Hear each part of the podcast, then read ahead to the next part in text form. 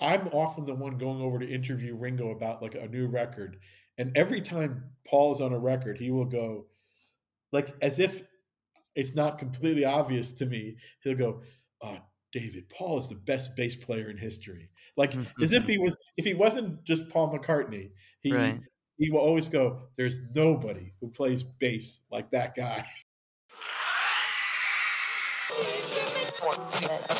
These youngsters from Liverpool, England. The significance is that the Beatles have held this title for eight years. My model of business is the Beatles. You know, they were four very talented guys. Hello, I'm Jack, and you're listening to the Here, There, and Everywhere podcast, an interview show about the Beatles' influence in the past, present, and future across the universe and across generations. David Wild is a Peabody and Emmy winning television writer and producer, longtime Rolling Stone writer and editor, New York Times best-selling author, and prominent pop culture commentator. This episode is the second of a two part interview. If you have not yet heard the first part, I implore you to check it out. There are numerous amazing stories to be heard. I will leave the link to that episode in the podcast description. Thank you all for your support and your overwhelming response to the show. I hope you all continue to enjoy our interviews. I know that you're going to enjoy this one. If you are not yet subscribed, subscribe now so you don't miss out on any episodes in the future. And also subscribe to David's new podcast called Naked Lunch. The link to that will be in the description of this podcast. Enjoy the episode. I think the truth is beyond the best songs ever written, that peace and love that and and the complicated emotional connections between them that's part of the reason they still resonate as powerfully as they do and uh like i learned that again doing the beatles grammy tribute i don't know if i don't know if people can even see it anymore uh it should be out in some way um but i don't know that it is because of the rights but i was asked to write like a two minute film about the origin story of each beatle Wow. and it was a complicated thing to write because everything had to be approved by every other member. So that i didn't wasn't just writing like a little ringo film to be approved by ringo but it had to be approved all four had to be feel comfortable with it. And so when i wrote it i wrote in part one of the things that sort of hit me harder than it ever had was the fact that that lennon mccartney relationship was rooted in both experiencing the loss of a mother at a very early age like to me it's like that hit me very hard. In fact one of the most amazing moments in my career was we did the that first grammys tribute was done literally the next day after the grammy. So ken Ehrlich and i were the only two coming from one show to the other but i was like i'd been up for a week doing the grammys and then you go right into filming this show. And one of the things that i had forgotten and screwed up was the beat the apple organization had read my script and approved it but they did flag one thing which was i had uh, in that show alicia keys and john legend introduced let it be. And but i wrote i think i had john say this line about how you know as the beatles were beginning to separate and the, the relationship was beginning to sever paul thought of his mother and you know that mother mary come to me basically writing about how he was in a way like in that moment of of emotional upset he was looking for the comfort of this mother he had lost. And i wrote some version of that and apple said this is beautiful and it sounds right but we don't know that he's ever said that's what it means so Right. when when i real right as we're filming the show and as john and alicia are beginning to do the spoken intro i'm like oh my god i didn't ask i didn't check anywhere because i don't know other than asking paul it's hard to say who do you ask if apple doesn't know Right. when they started to say it, the cameras are on Ringo and Paul. They were there and, and supporting the artist so beautifully.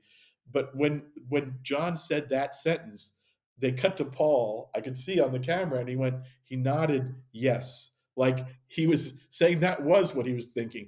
Because if he had nodded no, it would have been a very bad moment in my career in life. And I, uh, but fortunately, he nodded yes, and that was just I, now we do these Grammy tributes. We just did Paul Simon right after the Grammys, and we do it three days later. So there's time to like collect your thoughts. But that did, that was our first one, and uh, that was Wow. a moment. I do remember that moment being a scary one. That was such an awesome night. You know, I, I think, I believe that was the night I actually started my Twitter account for the Beatles, uh, coincidentally. Oh, really? 2014, I think. I was still in high school. But I, rem- I remember watching that, like, John Mayer and Keith Urban did uh, Don't Let Me Down. That was Love that performance. No, I heard you talking about that with I think Angie on that show. Maybe that's Yeah. one of my favorite performances ever. That was just spectacular. I talked to, about that to John Mayer. He was the first person I saw during the pandemic. I went to A and M to film something, and he was recording his record with Don Was. And I told him, I said, I never quite got over how great that performance was. The other one, which I don't know if you remember from the show, there was uh, Gary Clark Jr. and Joe Walsh did While My Guitar Gently Weeps. And Oh, I will yeah. tell you that I always remember that because like when you're doing these shows, you overshoot. You do too many numbers and then you know this might not make the air. And that was a performance. It was not necessarily going to be in the show. It was just to fill out the evening in, you know, and to cover like a maybe while they were doing a set change for the next performance. But it was so good from the first second we heard it. I just remember like uh, like Ken Ehrlich and Jack Sussman, who's a network guy, going, "That's in the show," you know. And uh, there, but that was like, you know, there were. But I, I, I was happy that you spotlighted uh, that uh, sort of rooftop. Don't let me down because I, Oh, I thought that was really spectacular. That yeah, that's amazing. I mean, I personally would have loved if the Beatles could have gone into more instrumentals, like you know John and Keith did. They just kind of break it down and go into like a slow jam. Because I think I think George totally would have been capable of doing that. I don't think he would have liked to, because I don't think he liked the spotlight that much. But Oh, I would have loved to I hear. tell you a story about that? Yeah, totally. The same kid, the same kid who said Ringo was a Rutle. Uh, I was called in just for like a day to help on the Martin Scorsese George documentary, uh, and I don't think I should say much about that. I don't. I, I'm, it's not like I know Marty Scorsese well. I was sort of just brought in to fill in for someone. But when I when I walked into the house to work on it that day, uh, I'm sorry, my son, as I was leaving, said, "Why do you love George Harrison so much?" And I said, "This is like I was going from my house over to where George had lived," and uh, I said, I love him because I think he doesn't play guitar out of ego. He plays out of the love for the song. It's all about the song and never in guitar. A lot of times it's about me, me, me. I, me, Mhm. mine. But that Right. I think he's the least egotistical guitar player in history. And so my son, who now I don't know what he is, they say he was like nine or ten at this point, said, "Oh, so he's the best guitarist because he's the best person who plays guitar." And I thought that was just a crazy deep Wow. sentiment. So I then go over into the house, and it's Olivia and Danny and Martin Scorsese, who I worship. And I'd never I'd met Danny briefly, and I I'd, I'd done stuff, worked with Olivia, who's wonderful, but I'd never met Martin Scorsese, and I was nervous. And Martin Scorsese said, as I walked in the room, he goes, "What's your take on George?" And I was like, "Whoa, that's quite a question to ask someone you don't know in front of his widow and his son." But I told that story about my son, and they said that's exactly right. That's you know, Wow. and I, I always think that's that's the truth. But I loved what you said, or Angie said about fly. I think she mentioned flying, or you mentioned like Yeah. flying. Like that's one of my favorite instrumentals in history. It's like Same. Yeah. yeah, absolutely. It's like I, I think I love that more than a million. I love Jeff Beck, but that's more perfect because it's not just sort of there's no showing off. It's just Mhm. beautiful and sort of elevated. It's like Yeah. funny, I, like even with this book is called Lifted because Ringo was totally. He goes, "I'm lifting all the images off." Uh, you know, he goes, "I." It's like when I see a Beatles picture I like online, I'm lifting it, putting it on my phone. That's why. He, and I said, "Yeah," but weirdly, Lifted ended up being. I think that's the thing about the Beatles. They are an uplifting. They're the most uplifting success story in history. Like I grew up Yeah. loving the Stones, who still the Beatles were broken up by the time I got there, but I was a big Stones fan.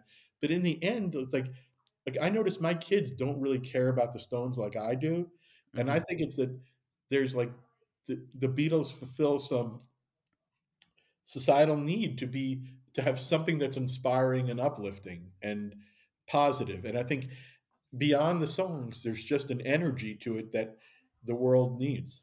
Oh, absolutely. I mean, even from the very beginning of the Beatles, when they first auditioned for Decca Records Yeah, and they were rejected, and Decca said uh, guitar groups are on their way out. The yes, Beatles have no shot at success.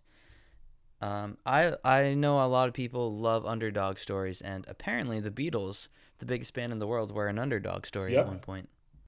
yeah. So I, I No, think you're right about that. and they're from Liverpool, which you know people in London at that point rolled their eyes at. Um, I see the Dylan. Are you a huge Dylan fan too?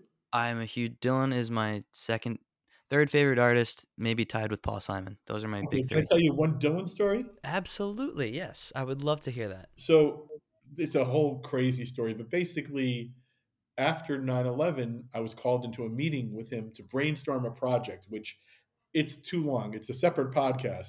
But like, uh, my son is named. Uh, my oldest son, middle name is Dylan. Like I'm, Dylan is.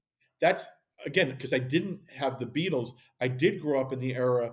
Like the first record that I thought was deep and important was Blood on the Tracks. I, I think I fell in love with a girl. First crush, first makeout party was to Blood on the Tracks. So he's big to me, and to have that experience of like he. uh like here's i'll just tell you one story which is uh, at the end of this four hour meeting which is like it's like to spend four hours brainstorming with bob dylan and be way behind not remotely be able to keep up with him. Like i figured out what he was saying the next morning i began to figure out what he was saying because it was so he's so much he and if you read his chronicles it's like his mind is beyond it's not his narrative is so advanced and so brilliant. It took me but he also is like a wonderfully sweet guy because i remember he goes as i'm leaving he goes you got boys now right you got boys i go yeah yeah one of them sort of named after you so yeah you know you know uh, he goes let me get him some cookies and he was staying at a hotel and he called down and got like black and white cookies from a deli across the street or something and put them in a napkin. And I'll always say, like, not only is he the greatest writer, because I believe he is the greatest poet writer of all time, he's Yeah. also a nice guy who would wrap cookies for your kids. Oh, so, wow. uh, so yeah, that's my. Uh, I I, ha- I had it, I couldn't miss Bob, the picture of Bob behind you. That's so beautiful. So that actually reminds me of a question that I was asking myself today. On my ride home from work, I was listening to American Tune and The Boxer by Paul Simon and Simon and Garfunkel. And it reminded me of this question I always have on my mind, which is who is the best songwriter? Paul Simon, Bob Dylan, or Lennon McCartney? And so I figured I'd ask you and see what your opinion was about that. Well, it's I just spent last a week and a half ago. I just spent a week realizing the depth of Paul Simon's genius because, like, we had all sorts of great artists: Bonnie Raitt, Stevie Wonder, you know, all sorts of great artists doing uh, Paul songs, including Paul at the end, and that special will air on CBS, you know, later this year. But uh, the thing I realized about Paul is not only is he a genius poet, but in terms of the musical ambition and range, there's no one who touches him. Like all these artists, in a different way, we're all saying the same thing of like, holy shit, is this tough? Like, because there's like nothing, like where, you know, there are songs that Bob Dylan did that are standard, like a blues or a folk, but like there's nothing standard with almost anything Paul Simon did musically. And time after time, like, uh, uh, a close friend of mine is Brad Paisley, who like he goes, I can't believe how many words this guy has. Like the words are like rap, like, and that it's true. Like there is like an American tune which you mentioned. Like Mhm. Paul did it a new, added new lyrics and did a version with Rhiannon Giddens, who's this wonderful, you know, brilliant young talent, uh, and he sort of made it more sort of to the moment of 2022. Uh, Oh, wow. like, and it's extraordinary. Uh, and you have Garth Brooks and Trisha Yearwood doing the boxer. I mean, it just the show. But every one of them was like, "Holy crap, this stuff is difficult. Uh, It's challenging and it's deep." But I will say, I guess I'm not afraid to say that I think Bob Dylan, in terms of being a writer, a poet, is to me not only the best writer in the history of popular music.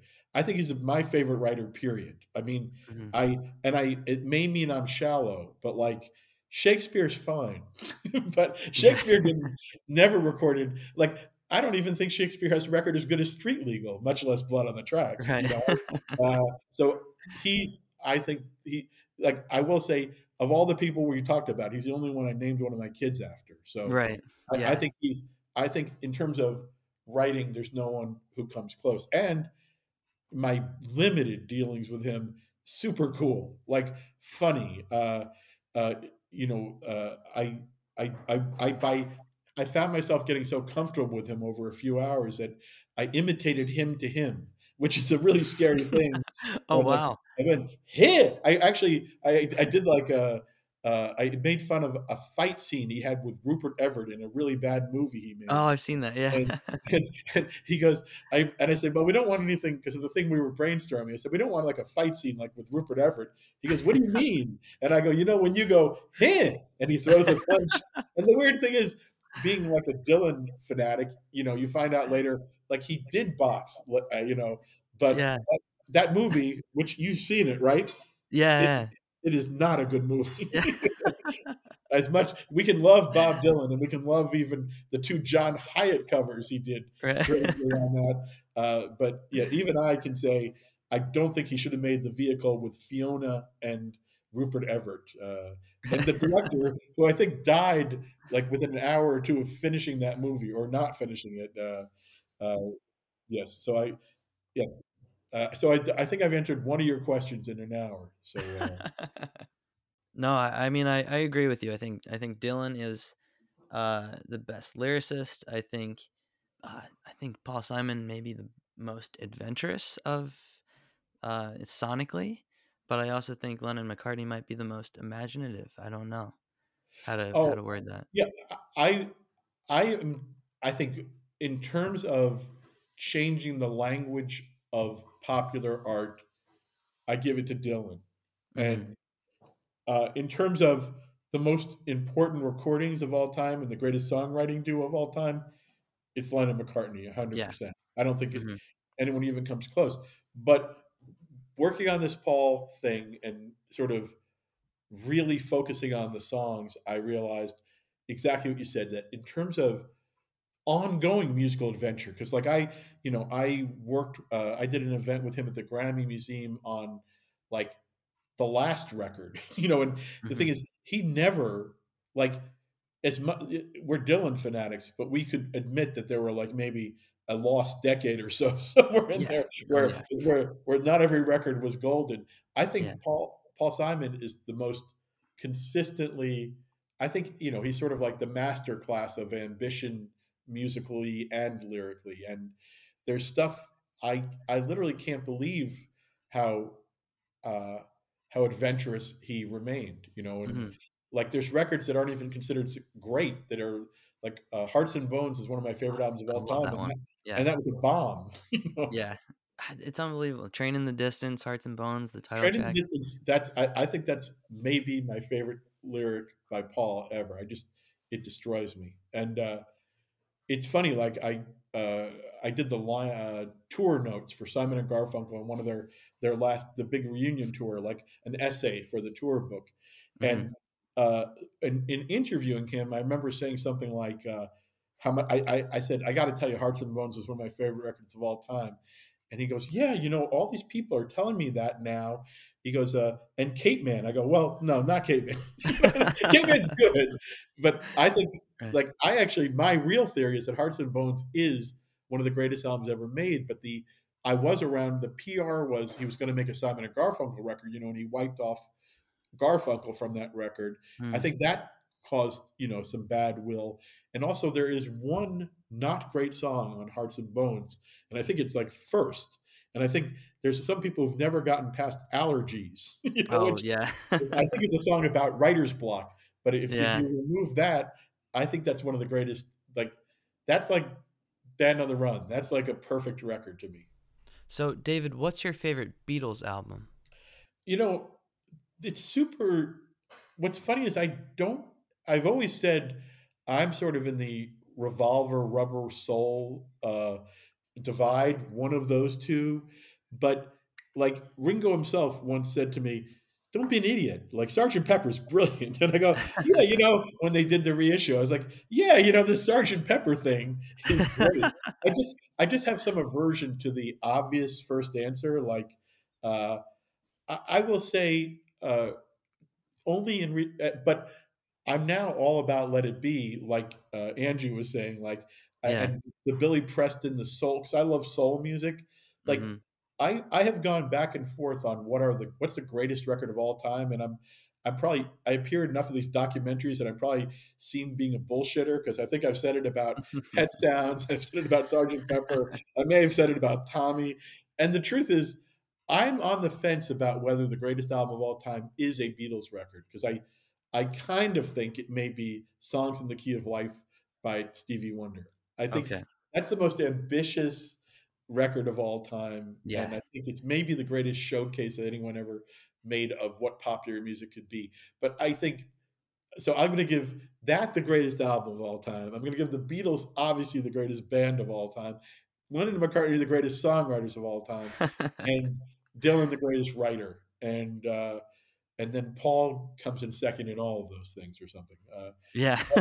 sort of, but it changes day to day. Like I, I, I think that's the important thing is to stay alive in your love of music enough to change. You know, Yeah.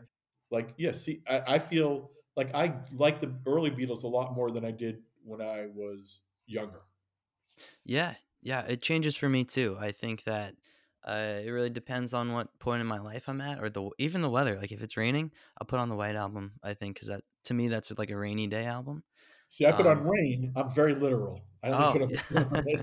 no, that's not true. I'm not that. I have to say though, I often go to solo stuff. Like, "It Don't Come Easy" is easily in my top ten songs of all time.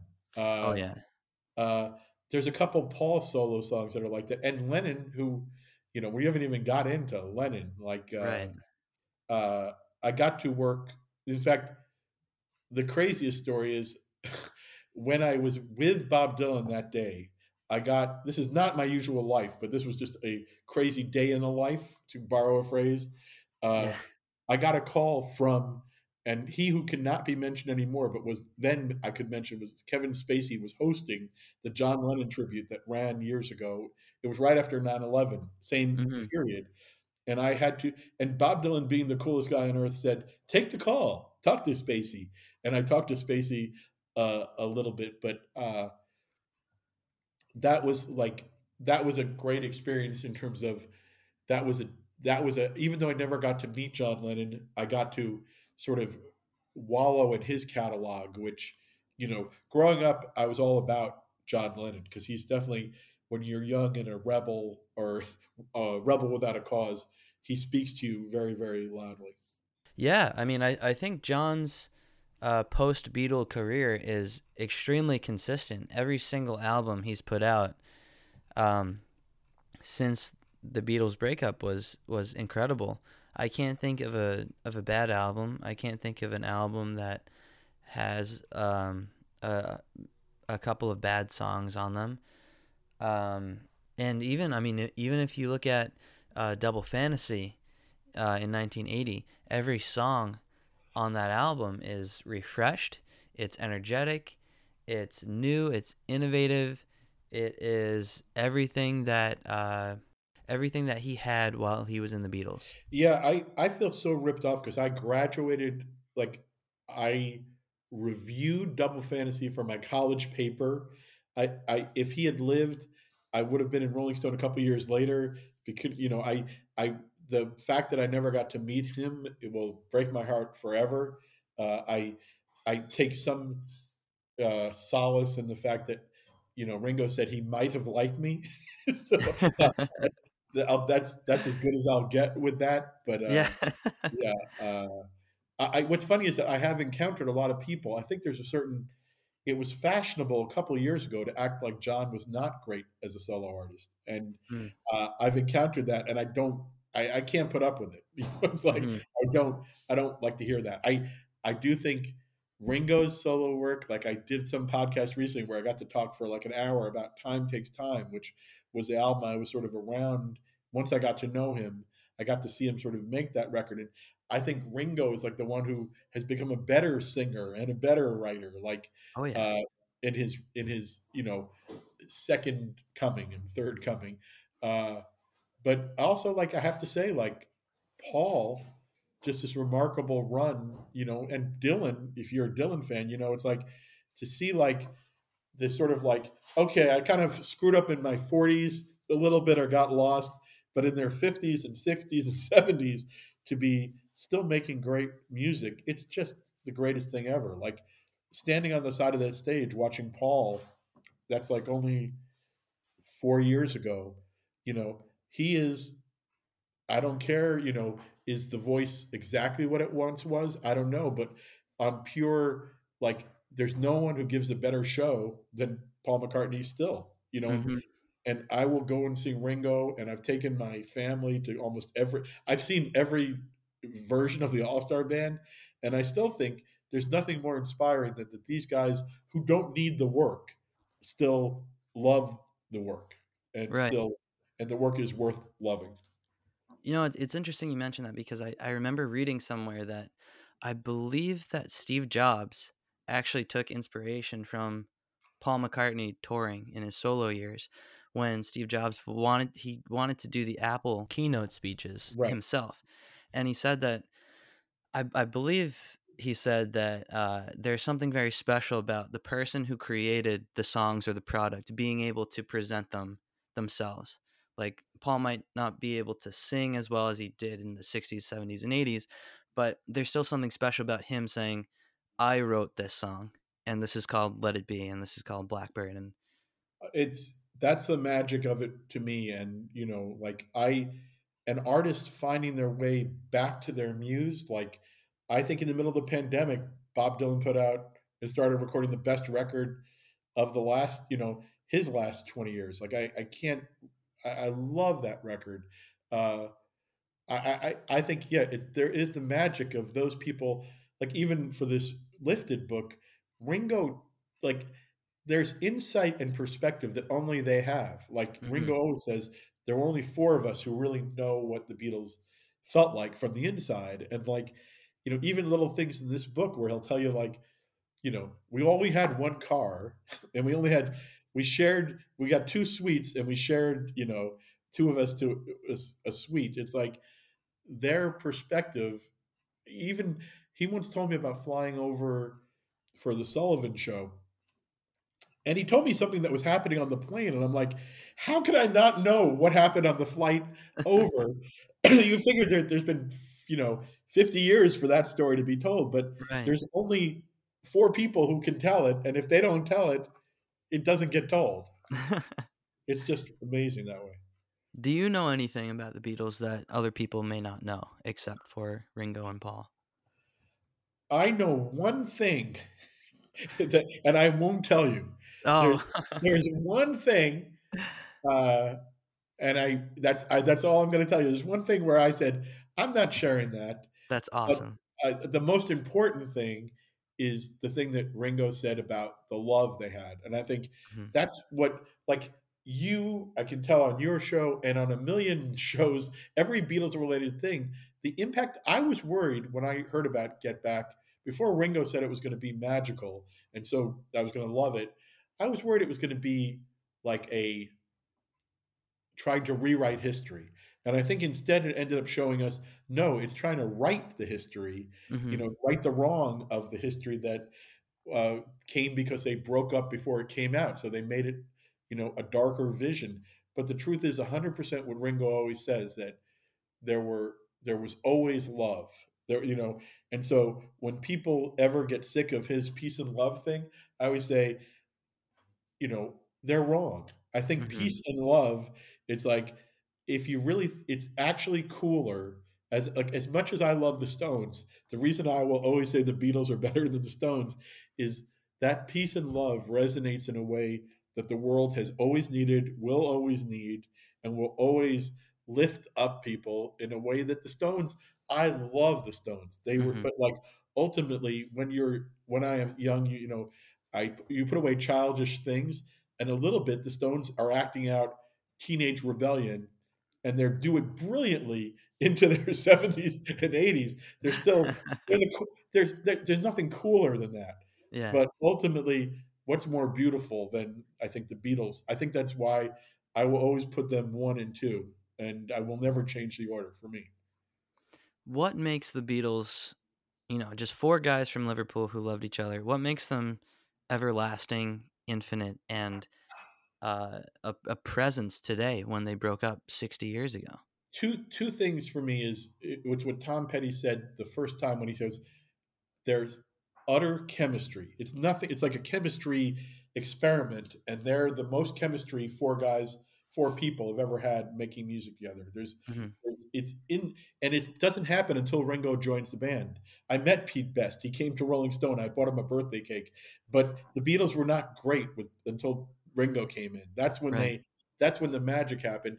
I think it's that chemistry, and the second thing is and this is why the Monty Python moment that I told you about means so much to me is like they're also incredibly important in terms of humor and wit. Like I think like you know, I love Frank Sinatra and he had a couple good jokes with the Rat Pack, I guess, but the truth is that sort of postmodern wit that you see perfectly captured by Richard Lester in Hard Day's Night I Mhm. think that is part of the reason they're still modern.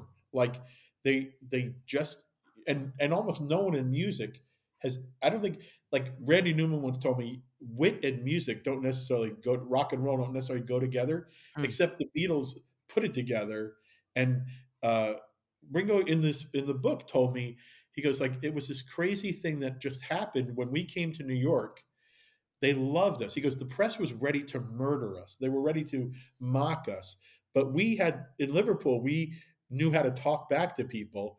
And New Yorkers loved it because they, the New York media loved us because we were wise asses. yeah. And I think that's a big part of it. They combined, you know, you know, say Little Richard and you, you got to give Chuck Berry and Little Richard, Everly Brothers, those people all made it possible.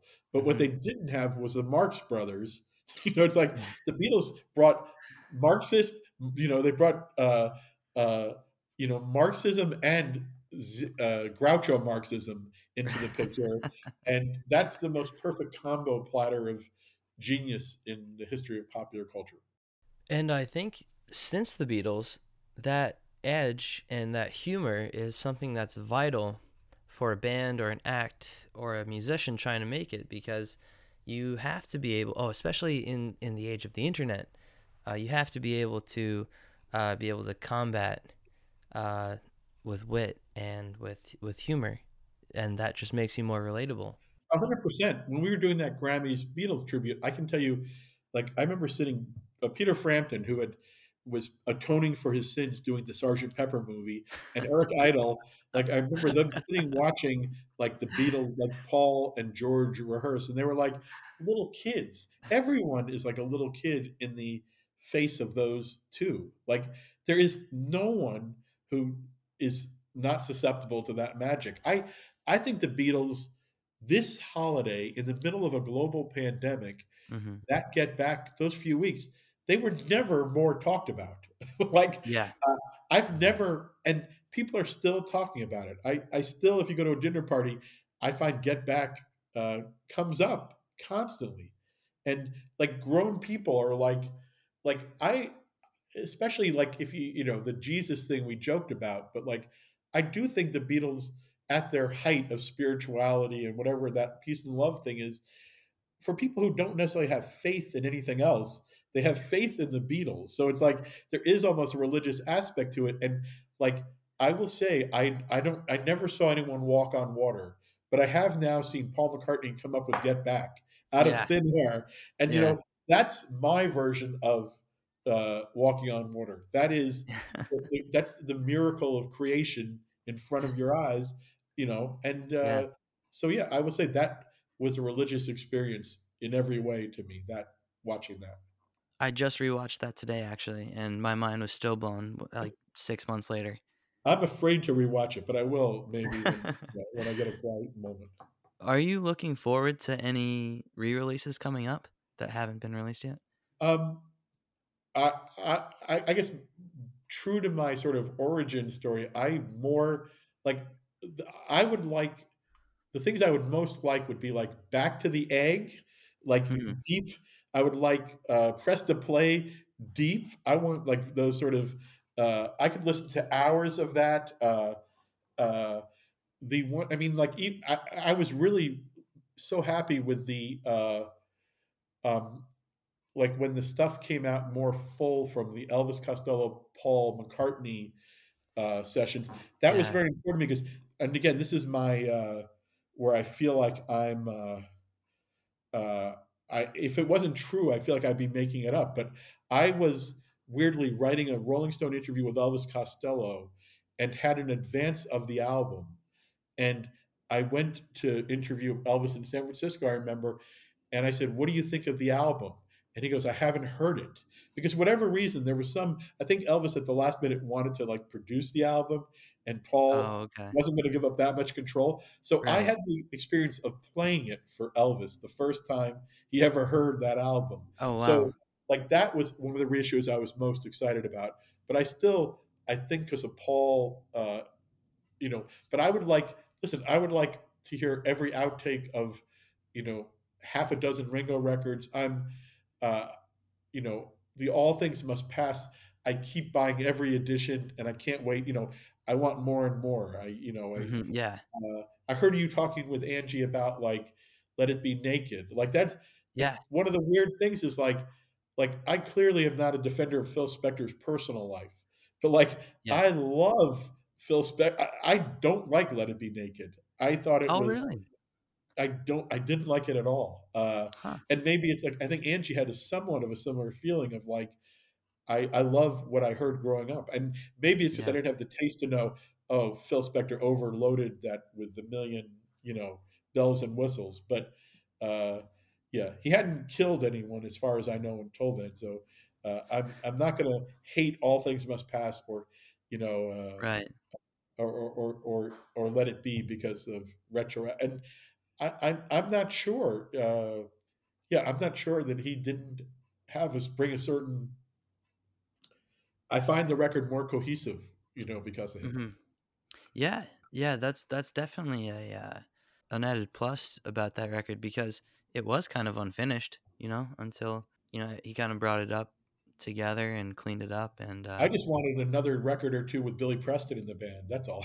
Yeah, that would have been great. I did get to meet him on the Ringo's first tour, which was like, Oh, you really?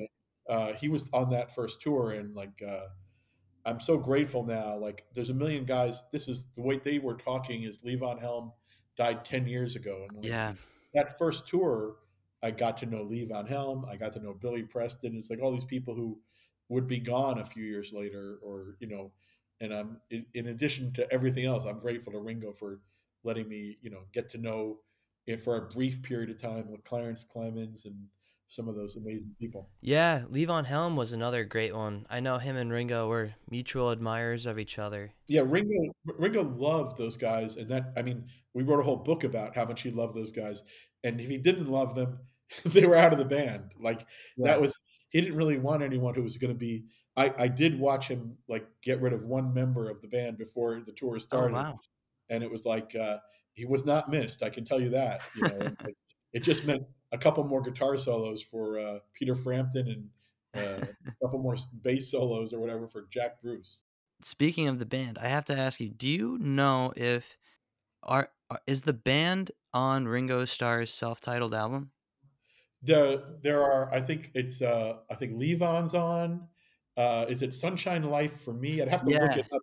But I Sail think it's Raymond. yeah, and I think it's like Dr. John who's sort of auxiliary band at that point. Uh there was a, a I don't know if he was credited as Dr. John or Mac Rebennack, but so there was sort of a heavy band vibe uh on uh, a couple of those uh, tracks. Definitely, I think it's Sunshine Life for me. I Yeah. think that, uh, but yeah, I will go back now. That'll give me. That'll be tomorrow. I will walk to that record and think about that. Uh, but at that point, on that first All Star tour, All Star Band tour, like it was Rick Danko was on it and leave Levon. Wow. So it was amazing. It was like, uh, and they had been in the wilderness a little bit, and like Rick Danko was not in a great, great place. And mm-hmm. I think mm-hmm. that was the amazing thing is Ringo had just sort of come out of his own issues and had you know cleaned up his act uh, and rehabbed and was in a great place. But he also, I think, helped some of those guys get through a pretty, you know, come out of the darkness. Uh, you know, Joe Walsh, who's now his obvious his brother-in-law. Mm-hmm. You know, Joe was not. Uh, I think he really. He also extended a lifeline to a lot of those friends who had meant a lot to him. You know, mm-hmm. uh, I I think it's a it, looking back, it's kind of a beautiful thing that he, uh, you know, reached out to those old friends and probably got them through uh, a, yeah. a. Yeah, I mean that's another really really cool thing about the All Star Band is like these guys get to play with their friends. They get to go up and have fun again on stage, and they get to you know relive their uh, their passion, and they get to work with the Beatles. Oh, all and, and, and, like Steve Lukather, I've gotten to know. He was the you know he and Frampton were the guitarist in the house band with for Don Was on the Beatles tribute, and that doing that I got to know Lukather well, who's one of the greatest guys in the world, but he always says like, and he clearly is as a, as a musician, he's the top. You know, he's one of the top session guitar players ever, and beyond Toto and all that. And he goes, the best gig I've ever had is playing with Ringo. It's like there's no, uh, there is no, there's no doubt about that. And uh, you know, if he can see that, then any musician could see that. There's there's nothing better than being on stage with a guy who gave you the gig. You know, the yeah. Beatles gave everybody the gig of being a band. A rock the the very concept of a rock band doesn't exist without the Beatles in the way that it does. They they changed what it meant to be a band. Mm-hmm. One of the coolest moments ever, and the coolest concert I've been to was Ringo's 70th birthday party in New York City at Radio City Music Hall. Is that the David Lynch thing? Uh, I think so. Yeah. Yes. Um, Ben McCartney showed up, and yes, uh, yeah, yes, Yes, that was I think for a charitable event for uh, David Lynch's uh, charity. Yeah. Oh wow, yeah, that was amazing. I I was 13 years old, and once Paul came out, I felt like the whole balcony was going to collapse, and I I was literally thought I was going to die. But that was my first taste at actual Beatlemania, which was really cool for me. Yeah, I have to say, like the like the Grammy Beatles tribute when they were together at the end of that, or uh, you know, they did Dodger Stadium, obviously. I remember doing some environmental, going to some environmental benefit when I moved out here. When the two of them are together, it's like, it's beyond, it's musically exciting. And still, the thing that's really beautiful about Paul and Ringo, like, as sad as it is that George and John are not here, like, I will say, I'm often the one going over to interview Ringo about like a new record and every time Paul is on a record, he will go, like as if it's not completely obvious to me, he'll go, oh, David, Paul is the best bass player in history. Like as if he was if he wasn't just Paul McCartney, he right. he will always go, There's nobody who plays bass like that guy. and I go, That's so great, is they they've never lost sight of, you know, their absolute respect and love for what the other does, you know. Right. And, and that's you know, uh, I think that's part of the magic, and there's a lot of magic with it. Mm-hmm. And David, you have a podcast coming out soon. Uh, yes, it's going to be uh, uh, called Naked Lunch. It's uh, from Stitcher and Sirius, I think, owns Stitcher. Uh, I just went on iTunes, and you can you can follow it, subscribe to it, or whatever. Uh, I just today, I think it launched, so it'll be out uh, May twelfth. Uh, I think it launches in yeah, I, if you want to hear me ramble even more and tell some of the same stories, there is more. Yeah, my wife is shocked that there's any words left. Uh, Fran, I've never liked talking about myself. You know that. Uh, yeah. I will leave the link to that in the description. David, thank you so much for coming on the show. Oh, my pleasure. No, and good luck with the show. And and and yeah, thank you for like spotlighting. Like, I've never met Angie other than like through Twitter and t- like loving her articles. Like her, you mentioned, she mentioned her Judee Sill article. I heard on yeah. your show that she's doing Nicolette Larson. It's like, I, it couldn't be more excited. I think that there's these new young writers like, like Angie who completely re-energized. Like I went into TV because I was becoming an old fart rock critic, and the truth is, it's so exciting, especially all these young women who are like, Hmm. uh, including at Rolling Stone, Angie being obviously very much an example. There that just have found a new way. Like her writing about Judee Sill, I couldn't have gotten away with that in the '90s, and like Right. she's just, I think they're like exploring the past in a way that's really you know bringing uh, really important stories to light and i uh, so thank you for that too